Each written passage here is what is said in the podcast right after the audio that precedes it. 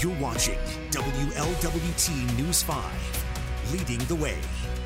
And good morning at WLWT News 5's Today Daily Dose Thursday. We're counting down the Friday and Flying Pig weekend because it's it's an awesome event. So much effort. Seems like we just had it. It was in October, right? But it's back again, and uh, we're excited for it. But uh, we'll talk more about that. Got a couple of other headlines to get to first. Namely, though, uh, we are going to head. Why can't I find it? Well, well, we had um, the a shooting Colerain overnight. That's right. Um, this is a busy stretch of town. Uh, police have cleared the scene since, if you are listening to this at all, after uh, after seven o'clock in the morning. But um, they got a victim at the hospital that showed up with injuries, and then that got them back to the intersection of Galbraith and Pippin, uh, where they did find shell casings. So there's still a lot of questions there about what took place, if there are businesses in the area, if they have video of what happened.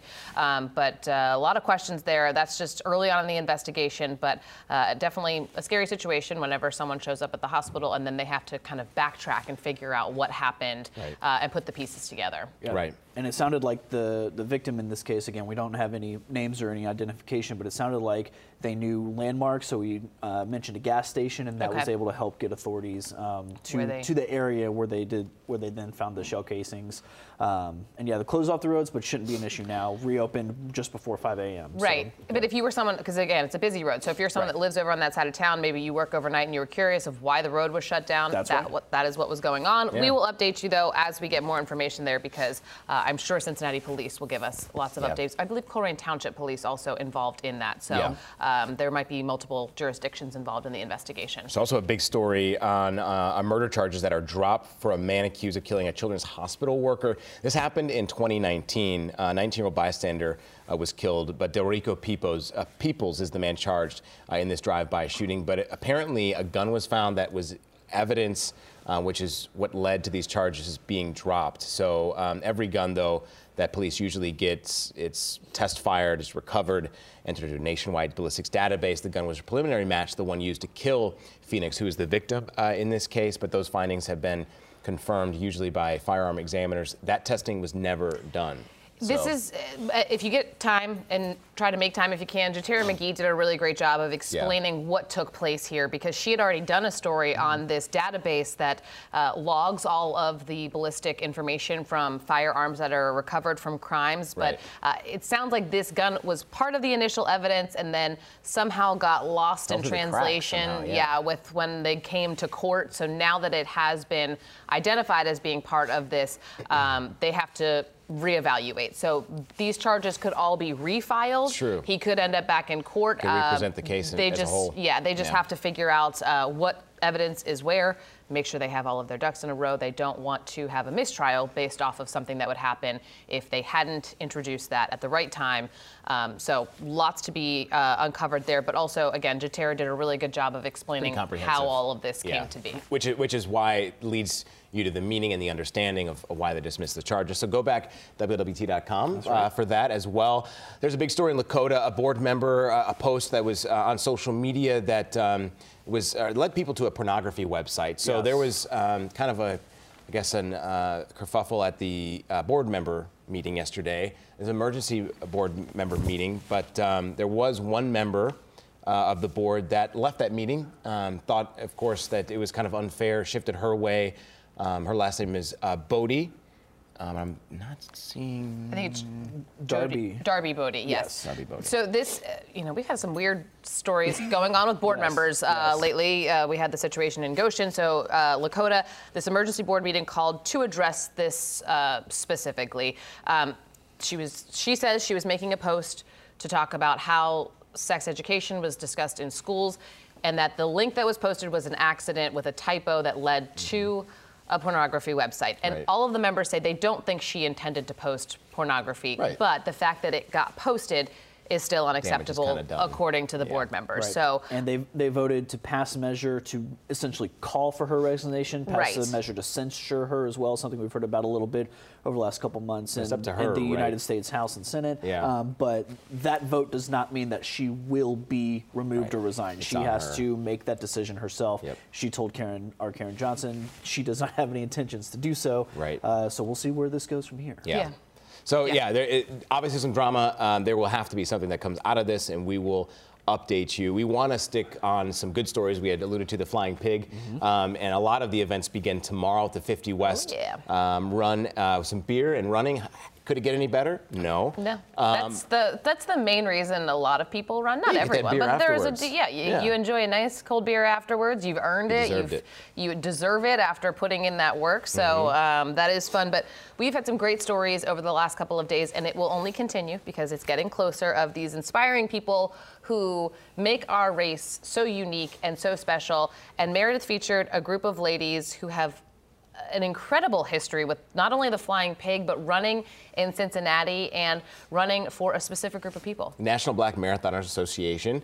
Um, Avondale has had the longest running association. It sounds like in the United States, even. but these these women, and I think there's some men uh, also related to this. They pick a different city to host its summit. Hundreds of the members run in that marathon in that city, so you're going to see them. And I think they have a post on mile six.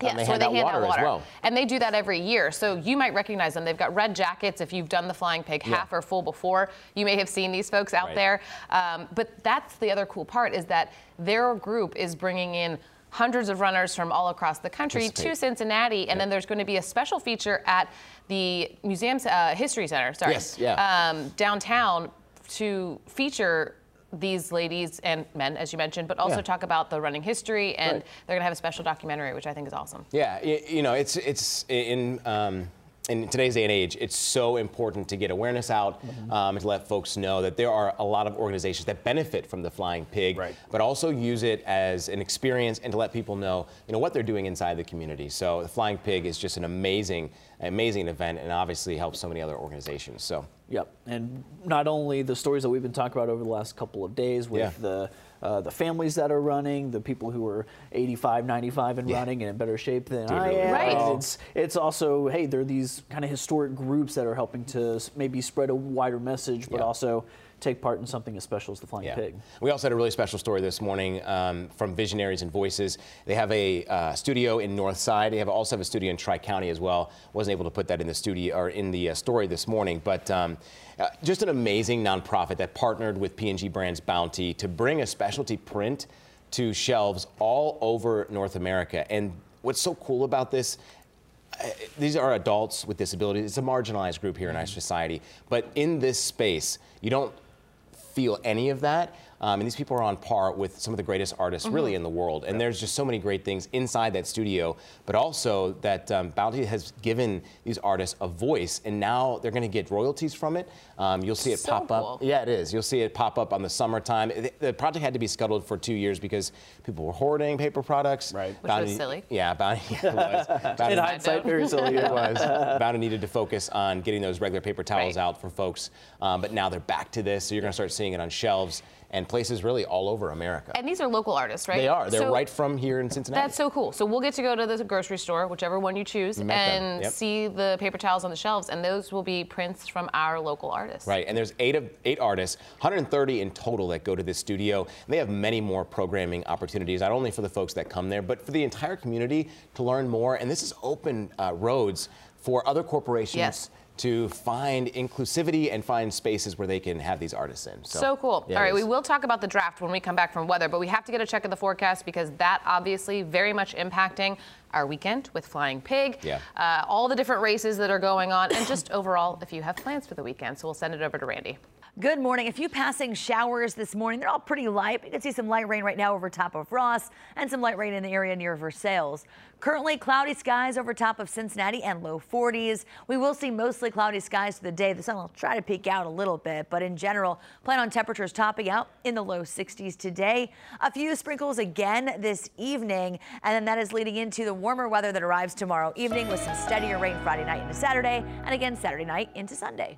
Fletch, I want you to take it away about the NFL Oh draft because you've been waiting for this discussion. Yes, I have. NFL draft is it's not a huge deal in the grand scheme of things, but it's one of my Yeah. favorite events I mean, I of think the so. sports year. For the Bengals. I think for the maybe Bengals especially, as an where event, it's not a super big draw, but I think the impact it has is huge, obviously. Mm-hmm. Yeah, and this is this is kind of a unique draft because the last couple of years it's been very heavily Bengals focused, Bengals focused. This year it's not only Bengals focused, but the Bearcats have a chance to make a couple different histories on their program as well. Yeah. So NFL draft starting tonight, uh, first round tonight, rounds two and three tomorrow, and then four through seven on Saturday. We've got a full uh, breakdown of everything you need to know about the draft on our website, uh, WLWT.com.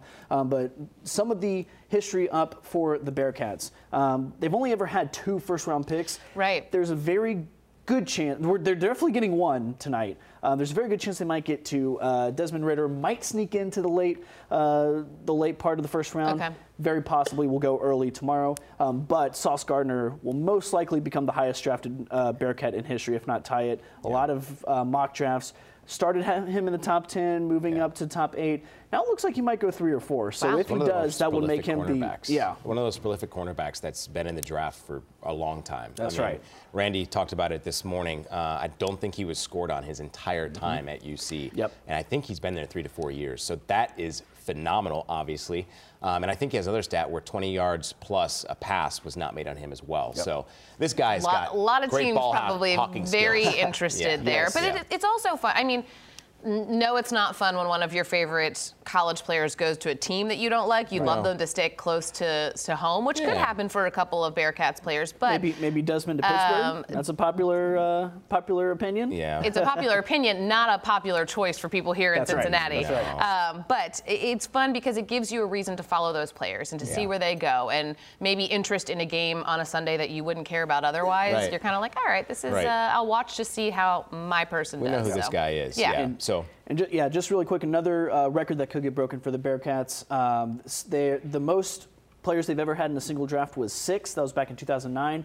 Could see seven or eight go this year. So Wow. um, yeah, definitely one tonight, maybe two, and then what we'll happens see. when you win. I would Yeah, say it that's speaks right. to the get program, playoffs. and we You have one of the saw we saw a lot of attention football. in the offseason heading Yeah. towards uh, Cincinnati. So And- lots and- of reason to watch. Yeah, and very quickly on the Bengals, they have pick 31 tonight. Right. Very deep in the draft. Will probably be after 11 o'clock. Yeah. Um, and the, the interesting thing is, is going back to kind of when all the focus was on the Bengals, you kind of knew what they were going to do. You knew they were going to get Joe Burrow in 2020. Right. You knew it was basically between the offensive tackle or who they wound up picking, Right. Ja'Marr Chase last year.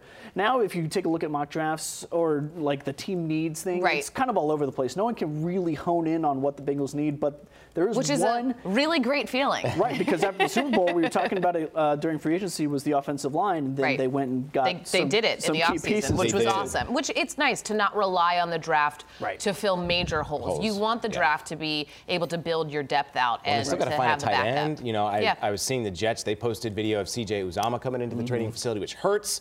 It's hard to watch. Um, it's hard to watch, but there, yeah, there are Kind of some, what you're talking about with college players. Right. Yeah, Also they- filling it with a You- former you get former you get pro. attached there to are people. some holes they're going to have to fill, and I think they are also keying in on a safety from Yeah, corner, UC. cornerback will be a big need for them. Yeah, so. so um, so we'll see. So hopefully the Bengals will do what they've done over the last couple of years.